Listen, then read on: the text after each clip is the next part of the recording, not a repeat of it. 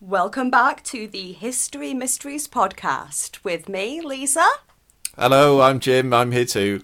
Wow, that, that was not the best start that we've ever done. Yeah, you can tell that it's been some time since we've done this because we're very out of practice. um, why have we been gone for so long, Jim? Ah, life, life, life has intervened. Um, lots, lots of things going on. Lots of changes. Um, we've both got new jobs, although I am still an archaeologist. Um, various family matters, and the fact, the sheer fact that the episodes as we were recording them, the deep dive history mysteries, were they take a lot of research, they take a lot of um, lot of effort to record, and To we- do them justice. absolutely these these are important things, and we were just struggling, so we've had to take a Mm. little break. yeah. I also have um, I have ME, which means that I have to sleep for like 12 hours a day. So the amount of time that I have to juggle things is limited. So anyway, what are we going to do instead? Well, we we rammed our thinking caps firmly on ahead, and we're trying to figure out a way of keeping going, keeping content coming out. Because we love it. And yeah, love we you. do. Um, and in many ways, getting you more content more regularly, but preserving our sanity. what, what, what small threads are still left? Yeah. So we have a plan. We have a we have what we think is a great plan. So we're going to be recording and releasing episodes in cycles of 3 to give us more time. Yeah. So, episode 1 of a cycle, the first one, we are going to be doing a well, we need a good title for it, but how accurate is that film? Yeah. So, ta- taking a historical film, a film that is based in something from history, a mystery, some archaeology, and actually talking about how accurate it is. Yeah, sort of dissecting the main the main tropes, the key areas, and seeing seeing is Ruin that it. a fact Yeah. or did they make that up? Ruining our childhood. Oh. Yeah, yeah, that's what we should call it. Yeah. Yeah. um, History mysteries ruins your childhood. Um, the second episode in each cycle will be an in the news Oh, Yeah, episode. Which we have done before. We did. Uh, I think it was the last episode uh, before the may break. well have- actually, may well have been. um, it was it was good fun. It's something perhaps I'll, t- I'm going to take more of a lead on looking at Yes, please. new developments in in the world of history, new mysteries, solving old mysteries, thing, just getting everyone up to date. And I may also sneak in a little. How bad is Lisa's geography quiz? Because I enjoyed that. Yeah, because I enjoyed it so much too. I did pretty well, actually. You did. You did I did really well. pretty well on that one. Um, and the third episode in each cycle will be the traditional deep dive into a history mystery. So Yeah. very like uh, the earlier the earlier episodes, where the, we will pick an area, or we have had some suggestions as well from We listeners. have. Um, and again, I mean, that may end up like the Dyatlov Pass uh, saga being spread over more than one episode, but that, that will be the cycle effectively. We'll be looking at Ruin Your Childhood film in the news and then a deep dive episode, one or two episodes on a specific subject. Yep, that's what we're going to do, guys.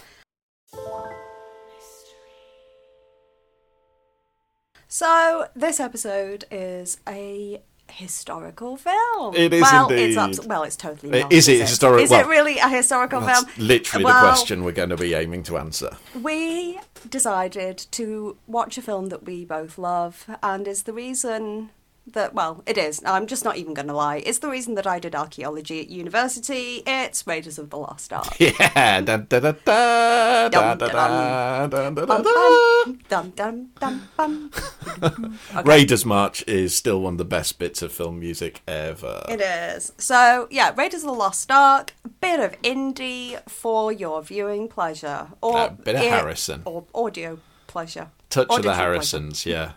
Okay, so we're not going to actually do a blow by blow review of Indiana Jones because, frankly, it's awesome. What more do I need to say about brilliant, that as yeah. far as a review goes? And this has been done so many times on podcasts. We are looking at the history.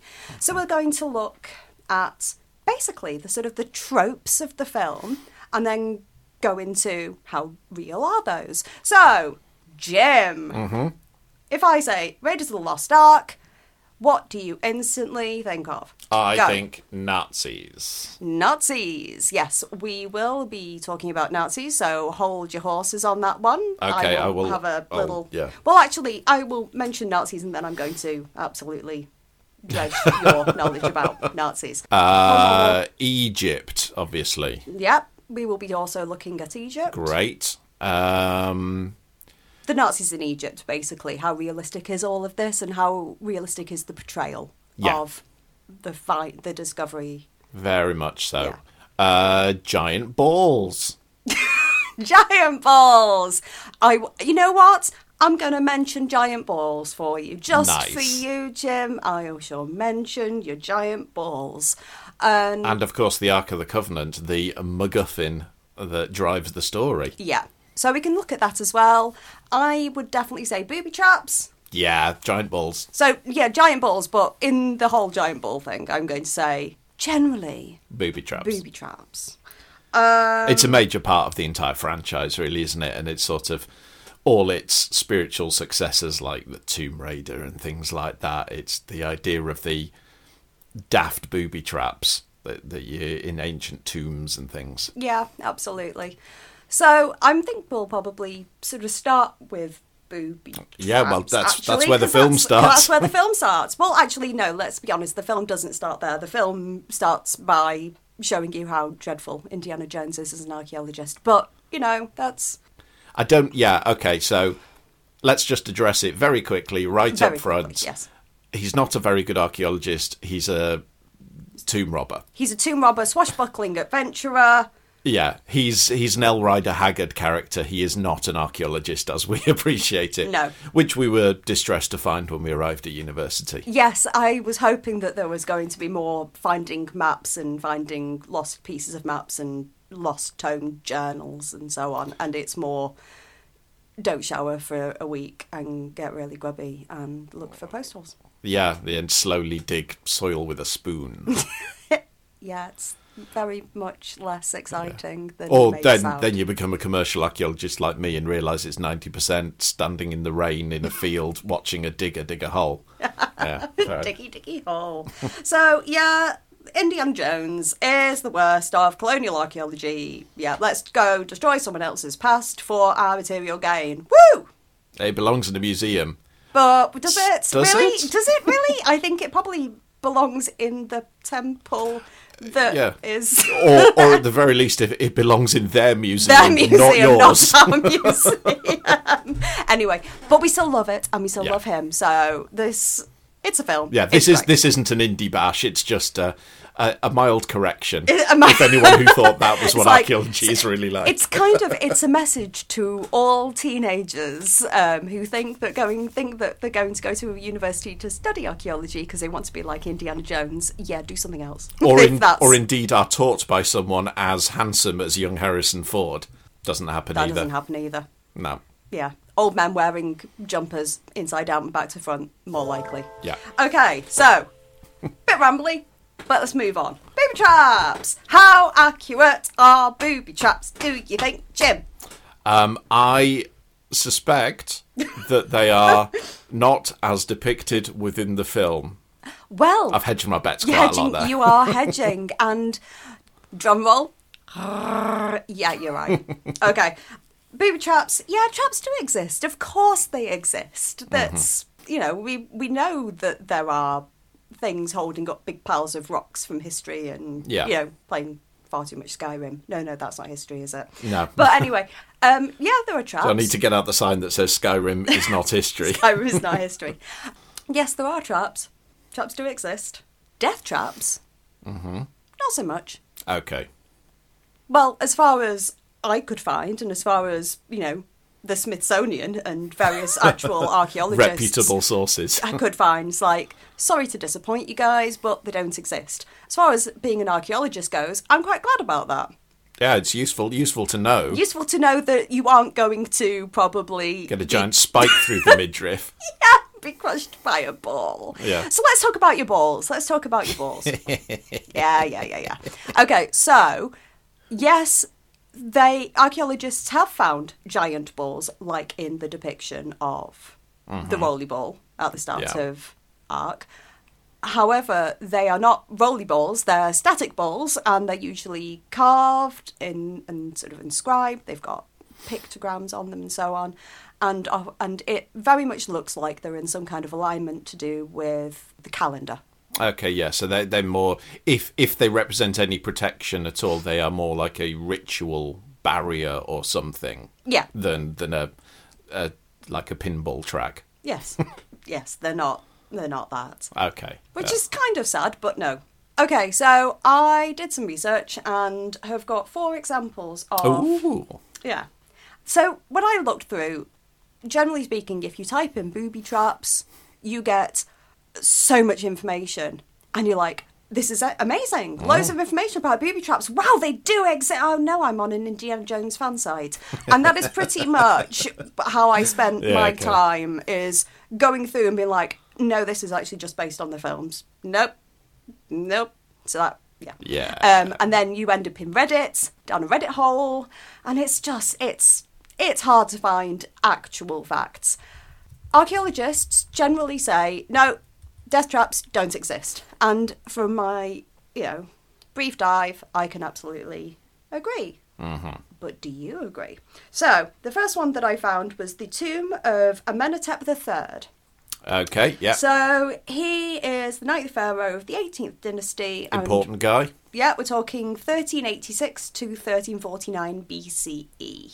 So, standard Egyptian shenanigans. So, his tomb ended in a room that was decorated and contained a collection of various treasures. So, pretty standard for Yeah. Egyptian tombs, I would guess. That's Sounds like it. Yep. So you go into you go into a tomb or Robbie, and you go, "Hey, we found it. Oh, it looks like it's already been robbed because it's an empty sarcophagus." Ah. I or suspect I know where whatever." this is going. And you take maybe what little there is and you hightail it out. However, behind a false wall is the actual passageway that leads to the actual heart of the tomb. That's standard. Not really a trap No. in any way. but it is ve- it is very typical of uh, sort of that the ideas of Egyptian construction, certainly Old Kingdom in the pyramids, New Kingdom in their tombs, the idea that there's false rooms, false corridors. Yeah. It's about just um, tricking rather than trapping. So we've had um, so false, so false walls, false corridors. What else could there be a false one of? Eyes, Yes, false eyes, lots of glass. false legs. I, don't, I don't know. Yes, you're going down the pirate route again. This Yeah. is not where we are. False floors. False floors. Yes. okay. Apparently, there was a false floor concealing a six meter, which is twenty feet. That's, Um, yeah. It's fairly decent. Well, it's fairly decent sized. So that's depth. yeah, Wow. six meters deep. A trap. Yeah. So uh, just a big deep pit. Big hole in the ground. I mean, there's a reason it's a classic. Yeah. So no pointy sticks at the bottom of it, but a big pit Yeah. that if you fell in, you would likely break It breaks some form of your some lower limbs. form of limb limbage, and you would really hope that you're there with a bud who would help you get out. Otherwise, you're just going to be a corpse. It didn't say that anyone had been found in it, Mm-hmm. so I don't know whether it was still intact or whether it was it wasn't. Yeah. I uh, couldn't find that information. However, there was one. Pretty cool. That's cool. It's yeah. a trap. It is. It's it's a Forley Downey trap. It is The crap. simplest It is an kind. it is an Admiral Akbar indeed. So, the next one is Mexico, uh, the tomb of the Red Queen of Palenque, which is um, was the ruler of the Sanguine Maya. Okay. Maya. Maya. Maya. Maya. I say it wrong first every time and then correct myself. So. That's okay. Yeah, fine. Um, so that's around 650 AD. This complex it's two vast temples protected by the false floors with the pits and so forth. When you get inside the main chamber, the sarcophagus with the bones and all of the jade jewellery and so on had been painted red with cinnabar. Oh, hence Red Queen. I presume that's why it's named. I'm assuming so. Yeah. I don't know whether. see, this is the whole thing about the kind of when something is named like Sanguine, Ma- Sanguine Maya. Mm-hmm. Did that name come from evidence that was written that they called themselves something Yeah. to do Is with it blood? is it or from their was it- language or is it? it- Yeah. was it a name that Well, was is it- given? is it the because- Latin root of blood, Yeah. sanguis? Was Yeah. it the name? I mean, it, that the Spaniards Oh, maybe- ascribed to them. Yes, Yeah. it's like- yeah, that's what I'm trying to say badly. okay, but basically, yes. Anyway, cinnabar. Do you know anything about I cinnabar? know. I know nothing about cinnabar. Okay, so cinnabar is mercury based. It is Oh, okay. like, It is red, sort of a powder. as far as I can tell, it's a powdery rock Mm-hmm. that is yeah. So it's mercury based. So it is a neurotoxin. Wow. Okay. Okay, so you're not going to want to lick it. I No. can imagine you're not go- going to want to do anything like that.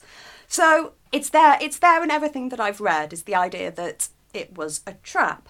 However, was it just a decoration? Yeah. You see, I. Mm, I, I'm, I'm not very sold on the idea of that being a I'm trap. not sold on that being a trap because it seems like a really stupid one because it's not going to make you instantly sick. It's not like it's going to kill you as soon as you touch No, it it's or not breathe biological it in warfare. or anything like that. It's not like you open it up and poof anthrax. Yeah. You know, it's Yes, I know. Yeah, yes. you know what I mean? I know exactly what you mean. yes. Okay, he's rubbing his head like, oh god, I can't be fine. but it it makes sense to me that it was a form of de- it was a form of decoration in the same Hmm. way that in the Egyptian tombs, uh, a mask, a gold mask, was put on the mummy. It makes sense that there was kind of all the jewels and then the painting and the decorating of her Yeah, in a sort of a ritualistic and in- manner. indeed, we've got in here in Britain. There was uh, there's a very famous partial burial from basically the last ice age, uh, late upper Paleolithic, called the Red Lady of Paviland. okay. Um, turns out was a man, I think. Fair. I'm, I'm dredging something here that I haven't read about in a long time, but uh, he slash she was so called because the bones had been covered with red ochre Okay. as a, as a decorative, Yeah. uh, as a, some kind of ritual to do with whether a funerary ritual or whatever. But yeah, So that makes more sense to me that it was to do with that's to do with decoration than being put there as Mm. a booby trap. yeah, But it is da- it is dangerous, you know. Yeah. I'm not it's saying it's an, perhaps an, otherwise. an, an opportunistic or unintended trap. I think it's an unintended trap um, Okay. that might make you feel a bit queasy. and Yeah, go a bit, brilliant and go a bit, and go a bit, go go a little bit crazy. yeah, I think you'd have to lick a lot of it to go a bit crazy. Yeah, you Yeah, really okay. would. Okay, the Uh, History Mysteries podcast does not uh, does not endorse the licking of cinnabar, on ancient Do not lick burials. cinnabar, kids. Don't do it. Don't, in fact, just don't lick ancient artifacts. I, mean, it's a sound. Yeah, it's, it's a sound really- life rule. yes. Um, okay, the third one of 4 Mm-hmm. We have one in Vietnam from Angkor, Cool. uh, 11th century Baphuan temple uh, built in the mountain style. There are two styles of temple that are Okay. built, and one of them is a mountain style temple. I'm assuming it's like a, if you imagine like the step pyramid. Okay. I imagine that it's basically like you know, like cake layers. So a big layer, and then a small, and then a small layer built on top, and then a small layer built on top, almost kind of a pyramidoidical. Pyramidoidical. Is that is that supposition of yours based on firm historic research or the fact that you wanted to talk about cake? There was no desire to talk about cake. It is my my reasoning based on the fact Cake. that I can't. it's, the, it's my it's my cunning reasoning based on the fact that I can't think of how else it would be built. Okay, it wasn't built against a mountain because Yeah. it's on a flat plane, Ah, okay. and so I'm trying to think of what might look like a mountain, S- okay. and so something that was built like that. I follow you. Uh, Okay, so I might be wrong, very likely. So it was originally 50 metres tall. That's big. It is big. It is now 30 metres tall, which is 111 feet. Because in the 15th century, 15th century, in the 15th century, it was taken over by Buddhists. Um, it was originally built as a Hindu temple, and they stripped it of the tower at the peak and took down much of the sandstone that was used to construct it, and they used it to build an enormous reclining Buddha at the back of the temple. However, when they removed the sandstone, they also removed what was holding back a large amount of sand. Uh, it was a layer of now I would say laterite. Laterite sounds like uh, Sounds like a thing. sounds like a thing. It sounds like the way it might be pronounced rather than late right.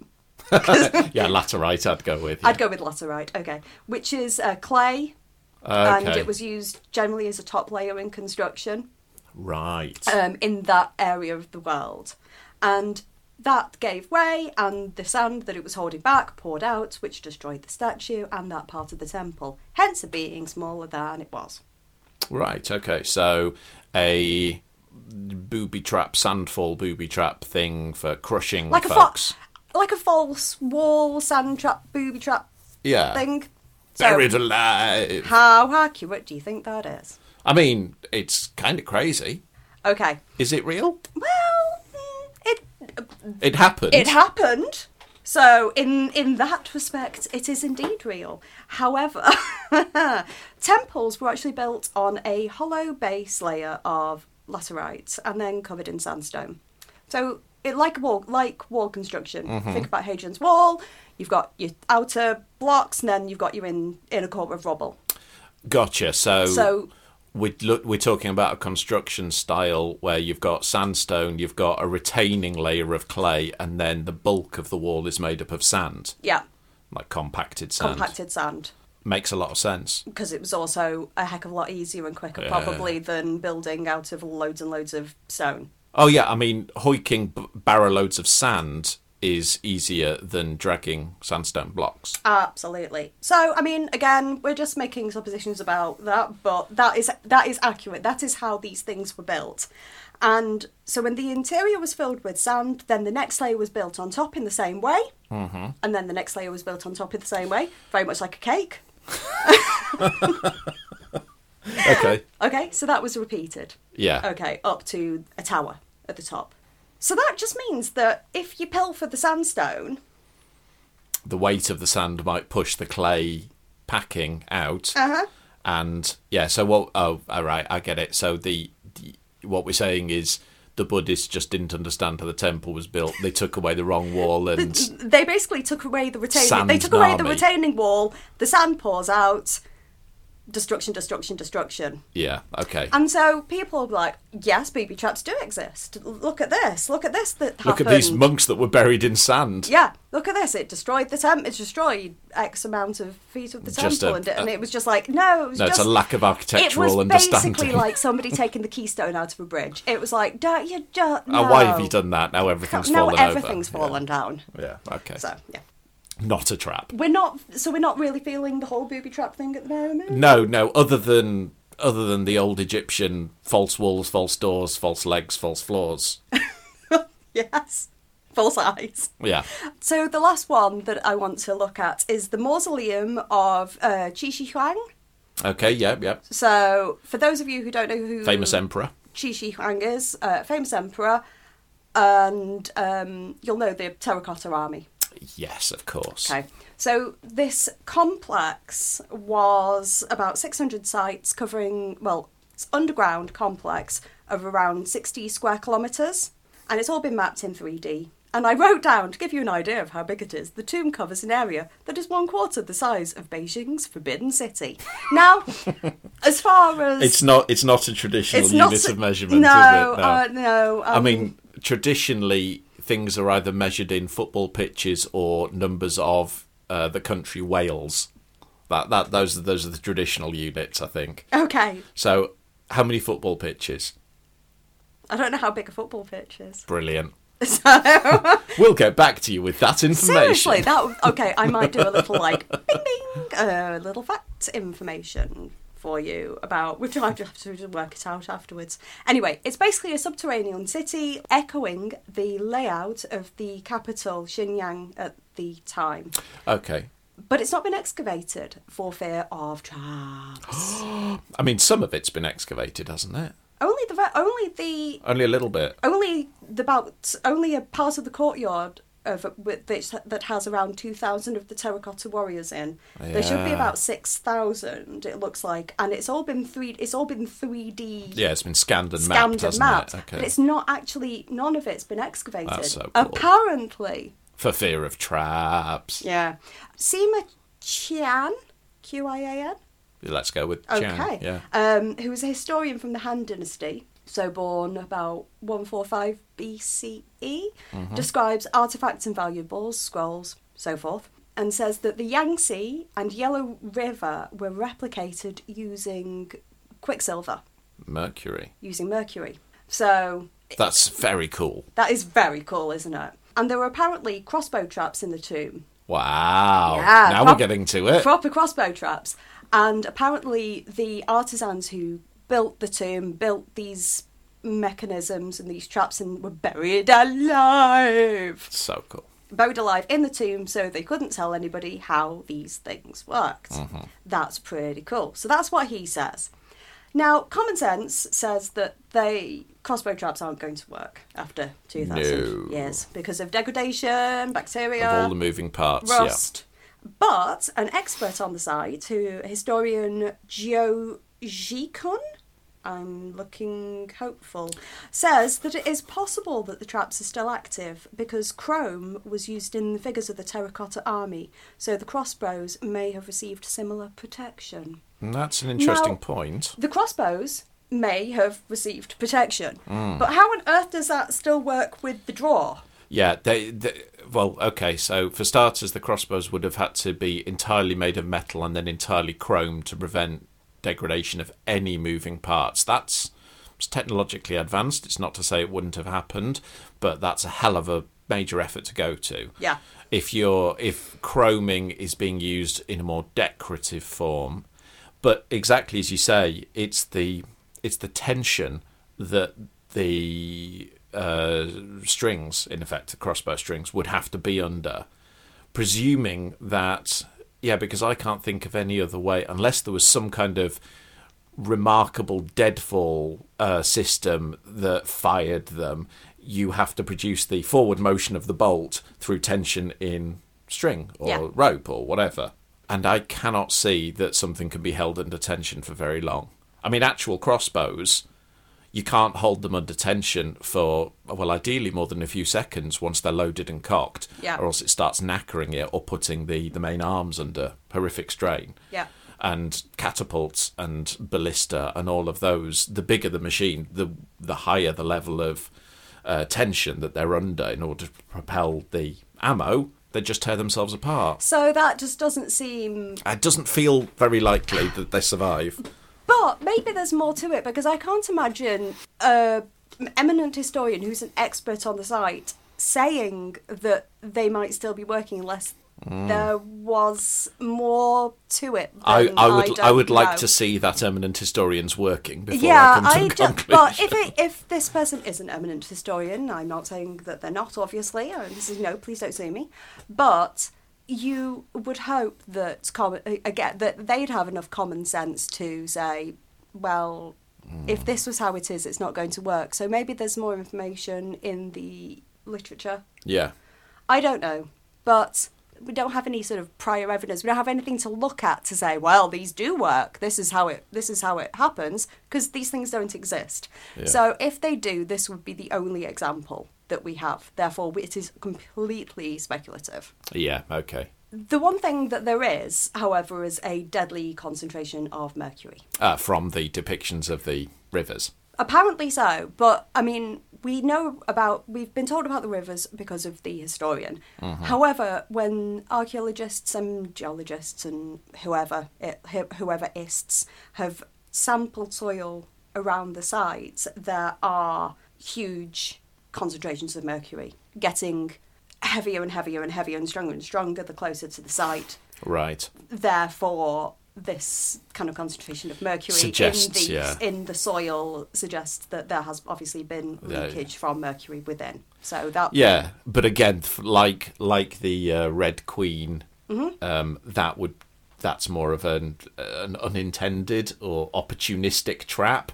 you would think so, wouldn't It's- you? it's just because contamination. it's contamination. It's Yeah. not you know they if they replicated the two rivers in mercury, that was purely for Decorative, decorative yeah. visual purposes. There and over super expensive as well. over two thousand. Yeah, and he was a yeah, an important dude. So over 2,000 years, there's been seepage into the soil, Yeah, sur- yeah, into just- the yeah, surrounding ground- ground contamination, yeah. so- you know, soil contamination. So there's not a purposeful trap. yeah, It is still a kind of a trap because it has prevented people from excavating, Yeah. and the Chinese government have said until techniques get better, there shouldn't be any, there won't be any excavations yeah. I because don't of want the pres- people like me bec- scrubbing around in the because of soil. the preservation issues, but also because of the toxicity. yeah, But that's only the same in the way of going into a cave that has high levels of like sulf um, that's got sulfur Yeah. bubbling up and has toxic gas and whatever. Yeah. That's not. I've worked on more than my fair share of sites where there's been asbestos. Yeah. It's it, it obviously it's on a much less grand scale, but it's the same thing. It's there is a contaminant Yeah. that makes it dangerous to pursue archaeology. Yeah. Is that a trap? no, No, it's not. no, it's not. It's not. It's absolutely not. so, um, so I'm sorry to I'm sorry to have to tell you that, but uh, booby traps. Not so proper, much a proper, thing. Proper booby traps. Not so much a thing. No giant balls that are rolling at least. No rolly balls. No Okay. rolly balls. So let's move on to some Nazis. Do I cheer? No, let's not cheer the Nazis. No. they are the, they are the evil protagon- antagonists, for the uh, Antagonists, of, yes. of the So eh, we're still really at the beginning of the film. However, we've had the we've had the rolly balls, traps, traps, traps. I had it in my hands. Bad times. Boo. Here, have some stuff. Mm. Yeah. Then you've got the. Um, That's such a great synopsis of the first like 20 minutes of Raiders. and then you've got the CIA, I guess, um, Yeah, some kind of secret, secret intelligence, dudes. agency come in and say Hitler, he's after the Ark. Mm-hmm. What, what do they What do they say? They say uh, the the Nazis have been going like going mad, sending expeditions, doing archaeology all over the world. Hitler's a nut on the subject. That's That's it. the exact line, I That's believe. the line. So there we go.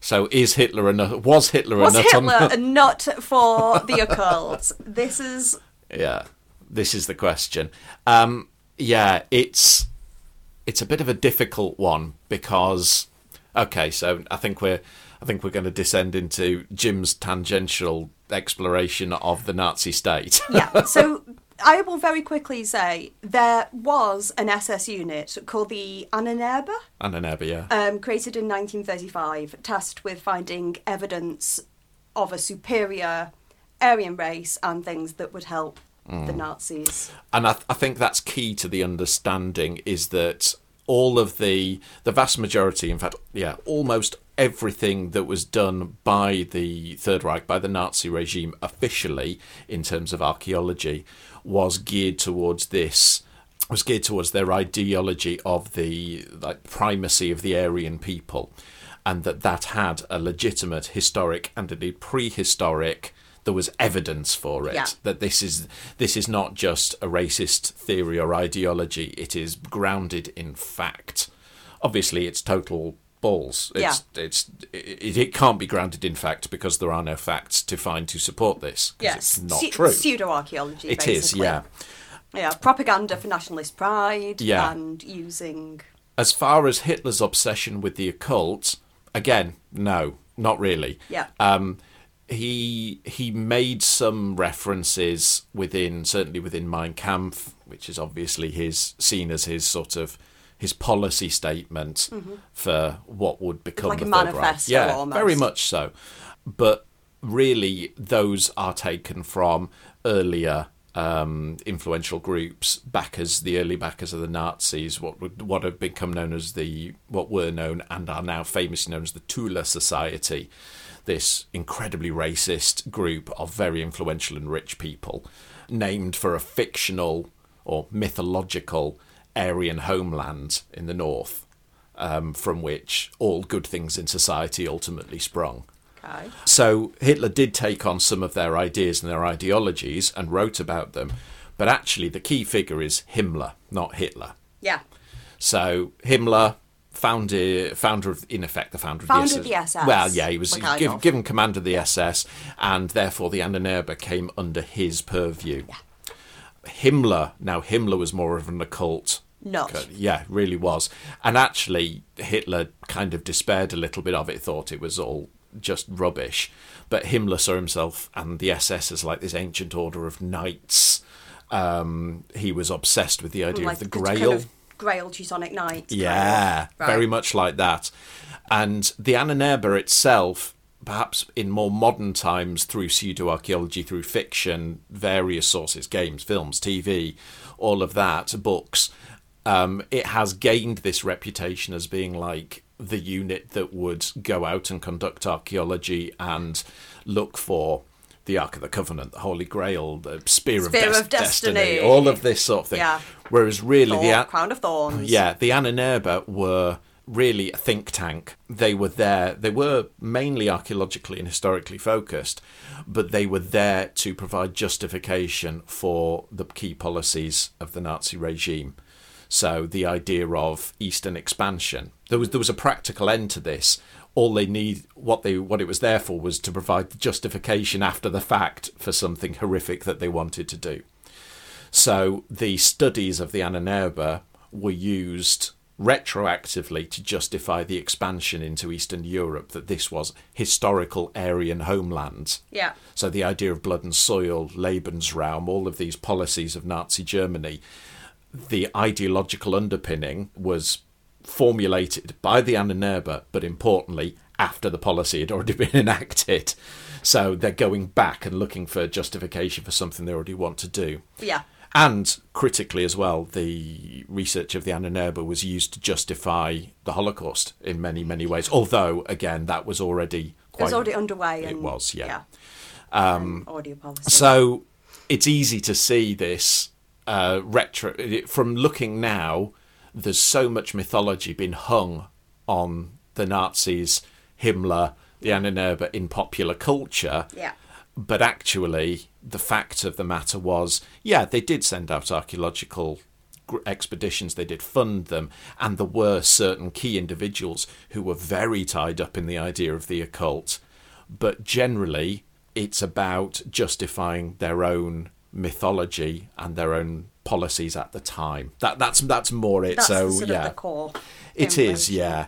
And it, actually, the film, the Germans, the German, like, kind of the main antagonists in the film, the Oberst Dietrich, the Colonel, and uh, Tote, um, Sturmbannführer Tote, with his little burnt hand. Yeah, the Gestapo agents. Um, Well, he's actually not. He's SD. So there's no Ananerba involved on the ground in Raiders, although that is generally what's supposed. It's um, Abwehr and SD, the Sicherheitsdienst, uh, which are the intelligence agencies. Two of the intelligence agencies of what was a Byzantine complex of Nazi departments, but the Abwehr were under the control of the army, the SD were under the control of the SS. So you've got two competing intelligence agencies represented, and that is actually, if we were to suppose that in 1936 the film's set, I think, Possibly. um, that if that if the Nazis in 1936 did mount an archaeological investigation in Egypt to Which find they, the ark, Which they didn't. yeah, which to find the Ark of the Covenant. So if we say this was based, then it probably would have been overseen by those kinds of people, by agents, by high-ranking member of the Abwehr, the the military intelligence, and. uh, kind of off to one side, a Sturmbannführer of the Sicherheitsdienst, Himmler's man, Yeah. in the SD. Do you know what the what what the, one of the worst things has been for me rewatching it? Wow. They're so much better at archaeology than Indy. You're saying Belloc is a better archaeologist than Indiana Belloc Jones? is an archaeo- a better archaeologist, but just the the way that the dig and that everything is organised. They've and got they've surveying got instruments. Surveying instruments. They've got They use local labour and they, they invest money into the local economy. Are we saying the Nazis were good? No, hell no. No, we're not saying the Nazis are good. We're saying that in in this, if you're looking at it in a completely kind of with no emotional attachment or anything, if you look at the archaeology of Indy and then you look at the archaeology that the Nazis were undertaking, uh, yeah, Hmm. Yeah. that was actual archaeology. Uh, well, okay, let's not let's not ascribe it to the Ar- the Nazis then, because Okay, no yeah, one no, wants no. to say Nazis are good because they're not. Yes. But we ascribe it to Belloc, Yeah, the French archaeologist. who's an actual archaeologist? Yeah, then he does do well. What he does, okay, right at the start of the film, Yep. Indy goes in and pl- tries to plunder a tomb. Yeah, Belloc went and spoke to the local the, tribe. the local tribe and neg- peaceful negotiations They- I of mean- access. or, no, well, he lied to them about what he was doing with the idol. well, a little bit. Yeah, because he's taken it. Yeah. So Belloc better. Yeah. But it's still Belloc better. runs a dig, like you say. It's got all of this. Um, he's there constantly. He's walking around with his little gogs on, looking at rocks, Yeah. uh, checking that he clearly knows his geology. Mm-hmm. So Belloc, good archaeologist. Yeah. It Just don't- not a capital G good Yeah. archaeologist. Yeah. and at least he doesn't actually really like the Nazis, so that's. No, no, he's, he That's sell, a- sells himself out. Oh, yeah, he's totally sells himself out, but it's still a tick in his little compartment. Anyway, God, that. that um, Yeah, so that, sorry. that, that, that took a left turn. Oh, but yes, that was a massive left turn. Uh, So yeah, the m- my take on it, and there's there's a million takes because the uh, the sort of the mythology of the of Nazis in particular, Himmler's obsession with the occult, has bred this uh, pseudo archaeology through the 20th century. So, like I say, there is now a real perception in modern culture that ties the Nazis to finding great religious artifacts, of which the Indiana Jones film are quite a major part. But in truth, while I'm sure if they were offered, say, this is the Ark of the Covenant, do you want it? They'd be like, yeah, cool, let's go and stick it in a secret room in Wavelsberg Castle and prance around it doing our rituals or whatever. They, they were more concerned with doing things or inventing facts that proved the Aryan race Yeah. Mm. was the noble, pure originator of culture. Yeah. That's, that was their reason for being there. Absolutely. It does from from what I was reading, it does actually look like the Nazi party as a whole actually left Egypt alone pretty much as far as archaeology went. Um, the archaeological work was actually done by the institutes um, that were already in Cairo and in Egypt. Yeah. The main sort of chap was Herman Juncker, Juncker. yeah, who was an established archaeologist Mm-hmm. and actually just focused the bulk of his excavations for the party on the pyramids at Giza. Yeah. I mean that's that's the that's the certainly at the time because of its prominence that's the honeypot site. Yeah, so that's pretty much Yeah. the that's pretty much the kind of Yeah. And that work like that would have had almost no interest to the Ananerba. no because it doesn't support their No. kind of party policies really, No. and No. their their needs. We've gone to Egypt, and so We we're- land in Egypt, we're yeah, in yeah. Egypt, and we're are- Seamlessly segued. Oh, pretty good, really. Yeah. And we are in tennis. We are. Well, we go to Cairo Which to we meet know exi- Salah. which we know Yeah. exists. So yeah, that's a tick for the film that Cairo exists. They've got that right. Yeah, and I have been to Cairo, and it Yeah, it is what it obviously, is, isn't it? is what it is. Yeah. and it is. It's ve- for those who don't know how close the pyramids, uh, the pyramids are to Cairo. It's terrifying. You think they're out in the middle of the desert? They're not. No, they're right the hell there, aren't they? Yep, they are. They're kind of like, oh, look out your window. There's the pyramids. Yeah. It's real. They're, it's odd. Yeah. Anyway, But one of the important things for me is they say that the the Tanis dig is in the desert outside of Cairo in the film, Mm-hmm. whereas I had always been under the impression that the Egyptian city of Tanis was further north towards the Nile Delta. yes, Yeah, or into the delta really. yeah.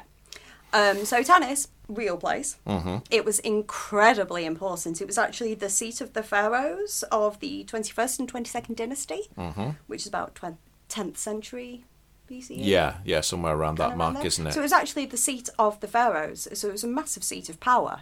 And the only reason that it actually stopped being the seat of power was because the the harbour dried up. Which yeah, so Yeah. they stopped being able to trade, so they had to move. so it wasn't swallowed by the desert um, It in a wasn't sandstorm swallowed by that some lasted kind a of year or sands- whatever. It, no, it wasn't swallowed by a sandstorm. It was just that there was no water, yeah, so they had to move. so they moved. Yeah, pretty much. okay. However, it is the site of the only intact Egyptian pharaoh tombs. So Interesting. all other tombs have been raided, plu- looted, plundered. I said, pl- I nearly said pluted. Um, Let's go with it. yeah, they've all been pluted. Those tomb pluters. And so they've all at least been opened up and had people go in. However, I guess because it's out of the way of the where people actually were, the tombs are still completely intact. Absolutely stunning. I've been to Cairo Museum and I do not remember. And I had a tour and everything. And apparently, it's pretty much next to the to the one of the rooms where they have a lot of the stuff from Tanis. It's quite next to where the mask of Tutankhamun is. okay. And so people just go straight past it. It is having looked at the funerary masks and um, and so much of the the, the valuables. And, and and I know that this isn't to do with the film, but I'm just having to say that it, you should go and actually look at what was found at Tanis because it is absolutely spectacular. It's um, it rivals definitely rivals that of what was found in by Carter. It is. It's beautiful stuff. I wasn't aware of it, but Yeah. uh, uh, had a look, and it is absolutely stunning. Okay, so uh, very quickly, let's. Um, the excavations were actually by a Frenchman, by Pierre uh, Montet, and in 1939, which was the 11th year of the dig, that's when they uncovered these So there was a dig ongoing in the late 30s Yeah. at Tanis. at Tanis. yes, whether Spielberg knew this or not, I do not know, but there Yeah. was actually um, by a Frenchman. There's not much to sort of say about Tanis apart from the fact that it was gorgeous Mm-hmm. and it was a place and yeah, so on. So in the film, there's this sort of well of souls. yeah, well, the, the idea. Yeah, okay. I, ju- I wanted to just. Uh, Go I on. wanted to. I wanted to address Shishak. Have you? Yeah, yeah, yeah, yeah. You going? Are you going to be addressing Shishak? I'm or going do to you address Shishak on my way to the to the Ark. Want... Okay, cool. Let's let's put a pin in Shishak then. You can probably tell me more about Shishak, but I've got um, a little thing about, a little bit of knowledge about Shishak. Tanis isn't actually mentioned in the Bible. So it wasn't. i it's yeah. So it's not considered to have been an important place when the books of the Old Testament were being compiled. No, there's no Well of Souls at Tanis. That's actually, that is only in Jerusalem. Um, and if you don't know what the Well of Souls is, a little bit of a little factoid.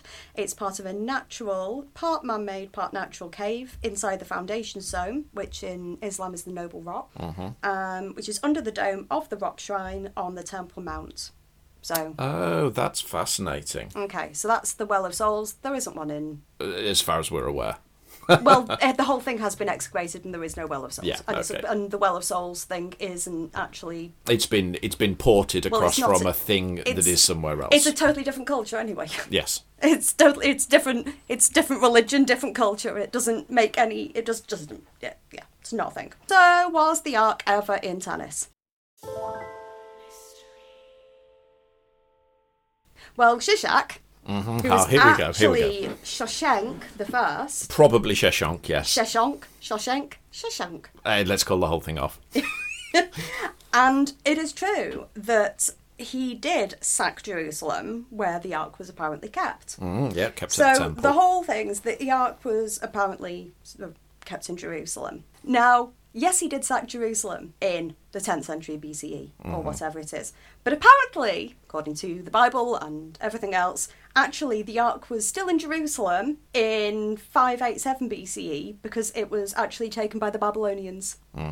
So you've got a counter argument there that it was actually ever taken to Egypt because it was never in Egypt Yeah. anyway. So you've actually got, I won't say like a historical fact, but we're talking about the Bible. So. Eh, Well, the thing is, if your if your argument is based on, I mean, there are there are other documents, other documents. There are other inscriptions about Shishak slash Sheshonk's um, conquest or at least raid into towards Jerusalem and the lands of the Israelites, but it's largely based on descriptions within the Bible as well. Then, if you've got if you have got further text within the Old Testament or the Torah, uh, Talmud that counters that, then yeah, they kind of balance each other out, don't yeah. So apparently the, the Ark was taken by the, by the, by the Babylonians. Uh, do you know where it currently is, apparently? they? The Ark. Mm. Well, uh, I know where the film says it is. I don't know where uh, anyone else tells me it is. Well, apparently, according to various like Bible study websites and things, oh, I, I've I've You- You've done. You've you've really uh gone, oh, gone down I've- a hole I've here, dre- haven't I've you? Yeah. dredged myself. Yeah. Okay. Apparently, it is in Ethiopia, and it's Oh, uh, of course. it is at the Church of St Mary of Zion. Yeah. In Ethiopia. This is one of those wonderful things. Apparently, there was only ever allowed to be one guardian who Yes. can lay eyes on it and that guardian stays and is allowed to and watches over it and then that guardian dies and then somebody else takes over and only one person's ever allowed to see it and they're not allowed to leave therefore there is no one to confirm anything Ah, we don't like that, do we? But I like the idea of it being in Ethiopia. I, I have heard that before. Is this is this to do with the rock cut churches? Is it part of that complex, I- the Lalibela complex? i'm not sure you're the one who has much more knowledge about Mm. this kind of thing and about the ark i mean i don't really know anything about the ark Yeah. so Okay. Yeah. So the Ark, the Ark of the Covenant. i know it's supposed to hold the ten commandments Yeah, the, the the box, the actual the actual Ten Commandments. Didn't you guys ever go to Sunday school? No. Um, um, so the description of the Ark of the Covenant as as a thing, I'd say it's the film gets it pretty right. well there you go But the, the thing is that it's probably it's quite an easy thing to get right because there is there's a really quite a good description of it in the Bible. oh is there what does it say Do It you says know? it's it's this wide by this long by this tall. It actually gives dimensions. how big is it Uh, I can't remember off the top of my head. Is it- It's in like is it big cubits or something, oh god Uh, but it, it's decent size. It, Okay. yeah, it's got to be. It's got two great big stone slabs in it. That's true. Enough. Oh well, three because at least one of them's broken. Maybe both of them broke. I can't remember. I don't think it matters. Um, Tis for sand. Um, and I've seen the end of the film. and it is it's covered in gold, gold or gilt. It's gilted like gold leaf as well. So that's right. God, that seems so impractical, but okay. Yeah, well, it's it's an important artifact, Okay, Um, okay. and it's got two cherubim on top of it, which it has in the film. So it's Mm-hmm. a lid, cherubs, and not they're, they're not little nappies with bows, little nappy wearing babies with bows. No, no, they look like sphinxes. Uh, but, yeah, like, yeah, they're, they're, yeah, like as in old Well, they're school, wa- old, old school, testament, old school fire and brimstone warriors. yeah, one of the orders of angels. Yeah, Yeah. so You know, big spears. yeah. Um, so the depiction in the film is actually pretty good. Yeah, 'cause of it's what it supposed- may have you're looked. supposed- It's more ornate, I'd imagine. Oh, But absolutely. yeah, and it is. It's incredibly. It was an incredibly important artifact. It's. the- It is the chest that they carry the word of God in. Um, that the early Israelites, um, before settling in Canaan, during their wanderings, they carried it around. It was stored whenever they rested. It would be placed within the tabernacle, within a special section of the tabernacle, which was like a tent. So, in effect, what they had while they were in exile the tribes had a mobile temple. I was going to say, it's like a little pot temple. It is. It's a porter temple, and it it acknowledges uh, within the beliefs uh, common at the time. It, it's very familiar to, very similar, sorry, to the uh, to like Egyptian temples, which obviously weren't portable. They were huge and made of stone, but you had the ark where the god physically was thought to live, an embodiment yeah, of the you, in god. temples you often have you have the, the a room, don't you? Yeah, or the- a- like this holy of holies, which is what the ark effectively represented within this section of the tabernacle. So it's like they're car- they are carrying their God with them because these come from the mountain. The word is there. So you can appreciate why it had such power. Now, that picture of it firing lightning, fire, power of God or something. um, Which is awesome and the kind of melty That's face. great. Oh, it's great. I, I They don't. managed to jump into the end of the film pretty well here. Uh, I don't know anything, any depictions or descriptions of the ark that ascribe it that kind of cinematic power. But I see. I did read something, and I can't. This It's- is really. I didn't write it down. yeah, it's it it was it was incredibly important. So in the Bible, certainly it, it pops up now and again. They carry it ahead of them. They do carry it ahead Yes. of them. And I, they I get the carried feeling it. that maybe it was described as having that kind of power in maybe poetry or other literature, very much like sort of Arthurian legend and so on. Yeah, things yeah. The, take the, on. the legends accrete over time, um, but perhaps the most famous incident of the of the ark being it was carried at the head of the procession that circled the walls of Jericho every day for seven days, and then Joshua blew his horn and the walls fell down. So it's part of the ritual of the of this supernatural victory of the Israelite tribes over Jericho. Did it part some waters? It did, yeah. So it, they, it also the the priests carrying it at one point. I can't remember which river, but it, it um the waters dried up for the period of the crossing of this river. Thought so, Because they yeah. carry by as soon as the feet of the priests who were carrying the ark touched it, the waters receded. Yeah. So it is a it is dis, it is ascribed supernatural powers. It is the focus of religion, and it is carried at the head of processions. So you can see where all of Yeah. it kind of adds up. Did the Anunnaba ever actually go after the Ark? 'Cause No, I know but- that they went after. There were three things. There was the crown of thorns, the spear, and there was something else. There Not was- not to my knowledge, no. So, and I'm, I couldn't find anything that said that they went for the Um, they went after the ark. I think even the Spear of Longinus stuff is a bit sketchy Yeah. and has been much inflated. I, because you've got to remember that the these are Judeo-Christian artifacts, Yeah. and the Nazi state did not have truck with Christianity in any way, shape, or form. And I don't think we need to go into an exploration of what the Nazi state thought of Judaism so it's it would not be within it would not be a high priority is my feeling for the Ananurba, the SD. What what did they actually? Are there any famous? not things? really. No, they con- they conducted excavations to produce evidence that the Yeah.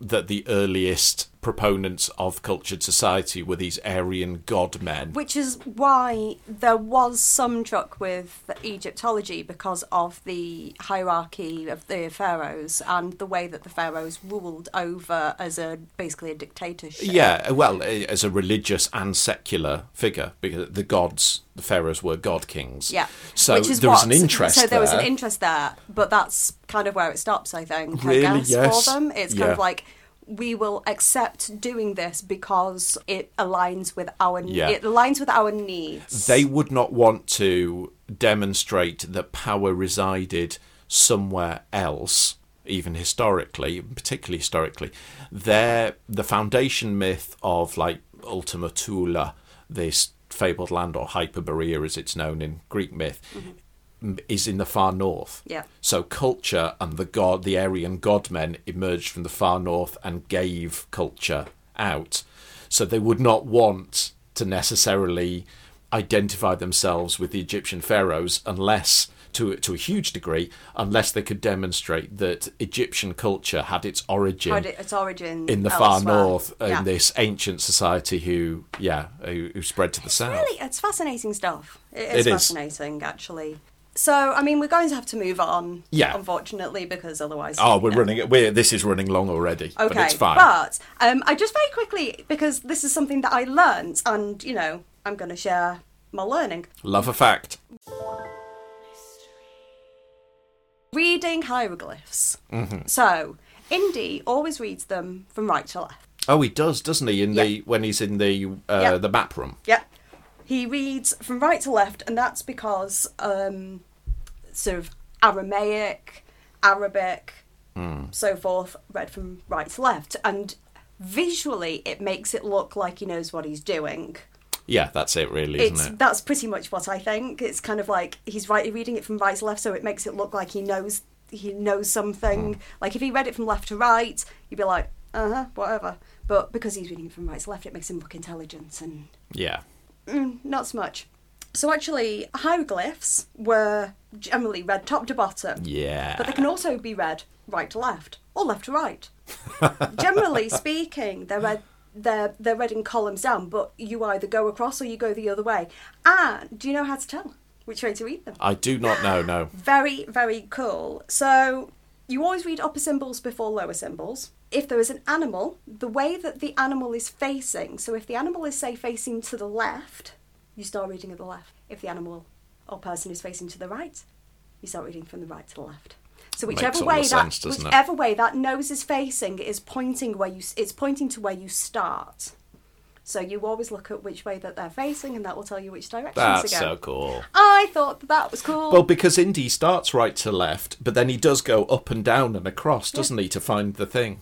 So it's right. There. Indy's clever, and we've we've we've dunked on him quite a bit, but it is worth saying he has a little notebook. He makes measurements. I- he I does all thought- of that. Th- hold on, hold on. I'm, I'm just, I'm dipping down, dipping down. I'm down here. Sorry, you can probably still hear me. I've actually written down in my notes watching the film. A good archaeologist always has a notebook. Yeah, it's true. And to be honest, and he takes all his measurements and he must transfer the scale in his head because then he goes above ground and he gets onto a little level. It's not a theodolite, I don't think. I think it's just a level, which is bizarre. I mean, it means that he is an excellent and intuitive surveyor because I do a lot of survey and my God, how quickly he manages to translate that from the map room up onto land and figure it out just by turning a level to one side. That is stunning. I'm I'm choosing to that we don't see the other work that he does figuring it all out. But Right. because we dunk on him a lot, let's give him that. We will give him that. We will give him that. So we're pretty much we've talked about everything really. In the Yeah, arc we've and done all everything. the so key we're now beats, haven't at, we? We're now at the end of the film. yeah. I, I quick aside, there is no record that the ark melts faces. Damn it! So it doesn't say that in the Bible. No, PS. P.S. Don't open it. It melts your face. Yeah. So no, not because that. if it did say that, that would make Belloc a very poor researcher. Oh God, yeah. But the melting faces is pretty cool. So yes, at the end of the film, oh, they- they're iconic, Like, isn't it? Yeah. where where is it? It's like it's yeah, it's safe. It's, it's uh, somewhere safe, top men. and you've got this wonderful I don't know, like a visual image of this guy kind of whistling Yeah. take with this cu- with like kind of pushing this crate, and it pans back, and you just see It's so cool. so many Yeah. So I'm guessing that it's it's prete- it's basically kind of suggesting because obviously this is made very much post this is kind of post Cold War Mm. that it's um uh, Well, it- yeah, it's yeah, kind of it was right at right the end. in the end of the Cold War. Yeah. So th- and this is kind of indicating about Area 51, I guess. It's It is, almost like it's- a Hangar 51. it's it's that sort of theme, isn't it? It's the it's tapping into this idea that uh, governments and other shadowy organisations have the capacity and do make things just disappear. disappear, which is the base of the conspiracy theory. At the base of almost every, every conspiracy, theory, isn't it? that, That some they kind- know something. They know something that we don't, and they're hiding something. Yeah. and we need to find out the truth. Yeah. Um, just before anyone indicates that that warehouse shows back up again in a later Indiana Jones film, We don't believe it. What? What? we don't know what you're talking about. That film does not exist. no. do you know how to remember what what the crusade which crusades are which because No. they're like indiana jones films Gone. yeah okay nod to some of our friends who are actual real academics but yeah so the first crusade completely unanticipated success that spawned a franchise of uh, diminishing returns Yep. Okay.